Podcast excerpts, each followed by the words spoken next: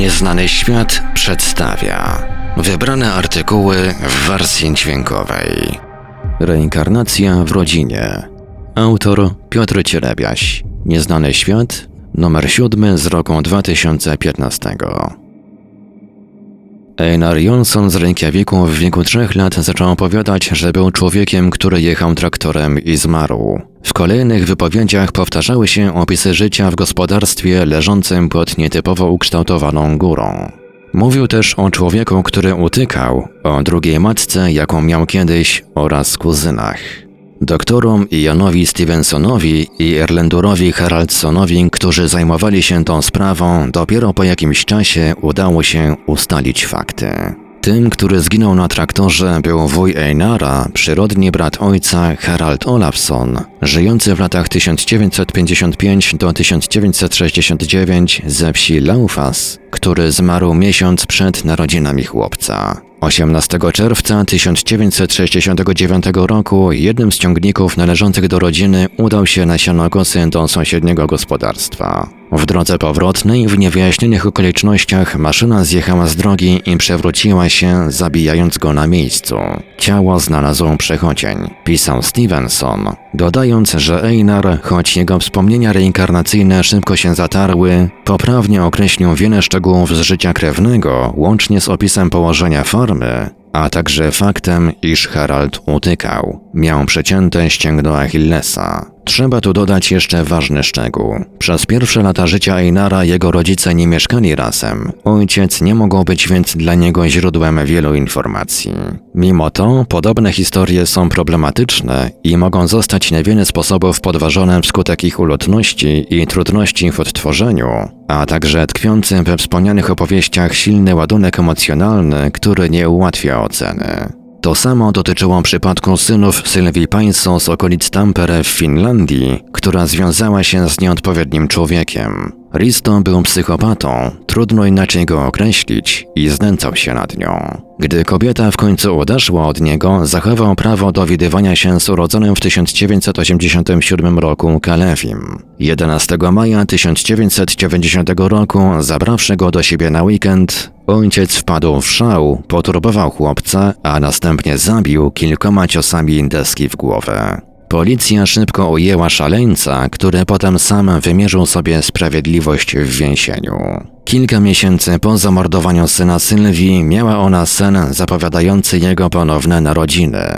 Śniła, że pojawił się przed jej drzwiami razem z ojcem mordercą, potem sam wszedł do środka i powiedział, że z nią zostaje. Kilka miesięcy później ze związku z innym mężczyzną przyszedł na świat drugi syn kobiety, Pawo Sorsa. Kiedy nauczył się mówić, poczynił kilka komentarzy na temat swojego poprzedniego życia, wspominając na przykład, że chce wrócić do swojego prawdziwego domu. Kobieta mieszkała już wtedy gdzie indziej oraz, że nie pozwoli, by ktoś kiedykolwiek znów uderzył jego matkę. Ona sama twierdziła, że nie obarczała syna swoimi trudnymi wspomnieniami. Paweł był też łudząco podobny do Kalewiego. Inny topowy przypadek reinkarnacji w rodzinie dotyczył francuskiej dziewczynki o imieniu Naderze, urodzonej w roku 1974. Jako kilkulatka zaczęła opowiadać o wypadku, w którym zginął jej wuj Lionel Enouye. Mówiła, że znajomy, który jechał autem za jego motocyklem, trącił maszynę, która wyrwała się spod kontroli i rozbiła o barierki. Naderzy opisywała to zdarzenie ze swojej perspektywy, a także wykazywała kilka typowych dla Lionela przyzwyczajeń.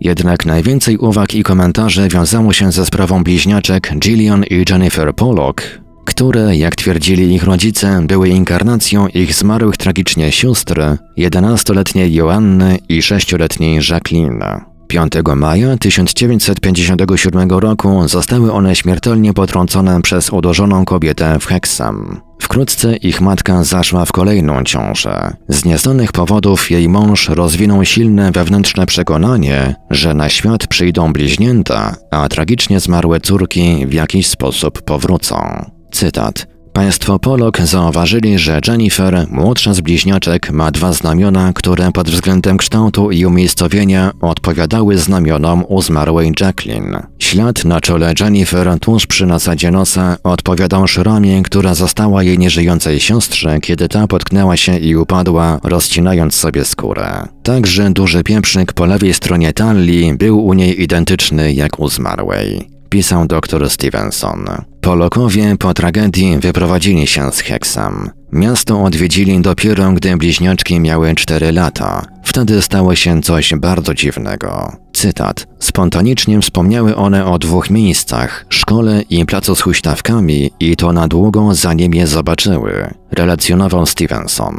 Rodzice byli równie zaskoczeni, gdy dzieci rozpoznały swój stary dom. To samo dotyczyło zabawek należących niegdyś do Joanny i Jacqueline. Na widok starej maskotki jedna z dziewczynek wykrzyknęła: Nie wiedziałam cię tak długo. Oprócz tego Polokowie twierdzili, że bliźniaczki rozmawiały między sobą o wypadku, w którym zginęły, a także miały podobne zainteresowania co zmarłe siostry.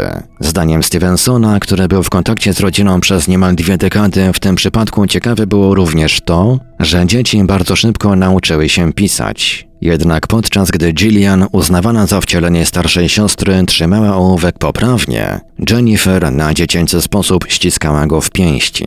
Mając to na uwadze, psychiatra zasugerował, że skłonności te mogły pochodzić jeszcze z poprzedniego życia. Stanowisko Polaków odnośnie reinkarnacji w ich rodzinie było podzielone. O ile John, ojciec, patrzył na to wszystko z perspektywy entuzjasty, choć nie fanatyka, jego małżonka, Florence, wychowana w duchu chrześcijaństwa, długo nie akceptowała takiego wyjaśnienia. Co ciekawe, tak jak inne dzieci reinkarnacji, siostry Pollock również dość szybko zapomniały o szczegółach zmienionego życia. Cytat. Jennifer i Gillian wyrosły na normalne kobiety. Rozmawiając z nimi w późniejszym okresie spotkałem się z ich strony z pewnym niedowierzaniem w odniesieniu do faktów z ich dzieciństwa. Nie kwestionowały jednak tego, co mówili rodzice. Odnotował autor europejskich przypadków typu reinkarnacyjnego. O ile dr Stevenson próbował naświetlić masowość i uniwersalność zjawiska dziecięcych wspomnień z poprzedniego wcielenia, które wyjaśnią teorią psychoforu, dr Haroldson podszedł do tego od bardziej naukowej strony, skupiając się na czynnikach psychologicznych mogących odpowiadać za zjawisko, które określał on mianem doświadczeń poprzedniego życia, po angielsku Past Life Experiences, w skrócie PLE. Niektórzy mogą uznać jego wnioski za ciężkostrawne dla czytelników, jednak z dwóch opisanych ekspertów to właśnie dr Haraldson z naukowej perspektywy zrobił więcej dla zgłębienia tego fenomenu.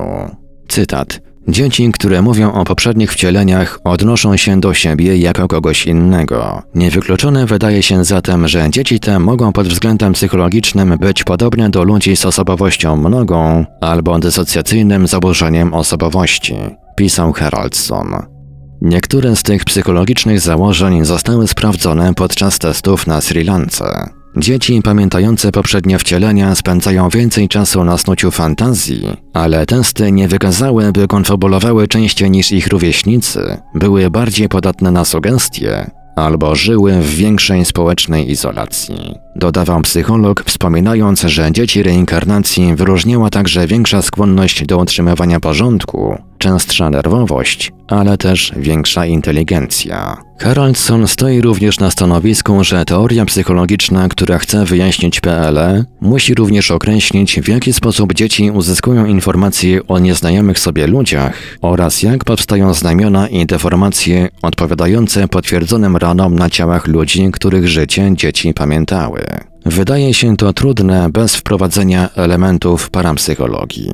Podczas wywiadu z doktorem Haraldsonem, jaki przeprowadziłem w 2013 roku, nie był on w stanie podać teorii, która mogłaby częściowo tłumaczyć to zjawisko, co pokazuje z jak trudną pod względem badawczym sytuacją mamy do czynienia. Cytat. Nie ma jeszcze ostatecznego naukowego dowodu na hipotezę, iż świadomość jest w stanie przetrwać śmierć. Istnieją jednak przypadki świadczące mocno, jeśli nie bardzo mocno, że dzieci dysponujące pamięcią poprzedniego wcielenia rzeczywiście żyły już na świecie, nim pojawiły się w swoim obecnym ciele. Koniec cytatu.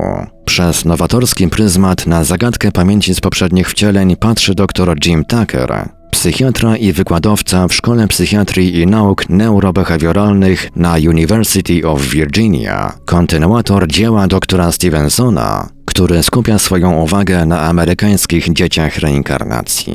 Jego zdaniem istnienie świadomości i jej przechodzenie między stanem wolnym a cielesnym mogą opisać egzotyczne z dzisiejszego punktu widzenia prawa mechaniki kwantowej. Sama zaś świadomość, jak uważa, to autonomiczny twór, być może jedna z zasad kosmosu, który oddziałuje na materię i odpowiada za przenoszeniem wspomnień z ciała do ciała. To jednak rozdział, którego dalszą część napiszą kolejne lata. Wielu czytelników zapyta zapewne, co z przypadkami reinkarnacyjnych dzieci w Polsce. Osobiście spotkałem się z kilkoma sprawami, które nosiły te same cechy, co historie opisane w artykule.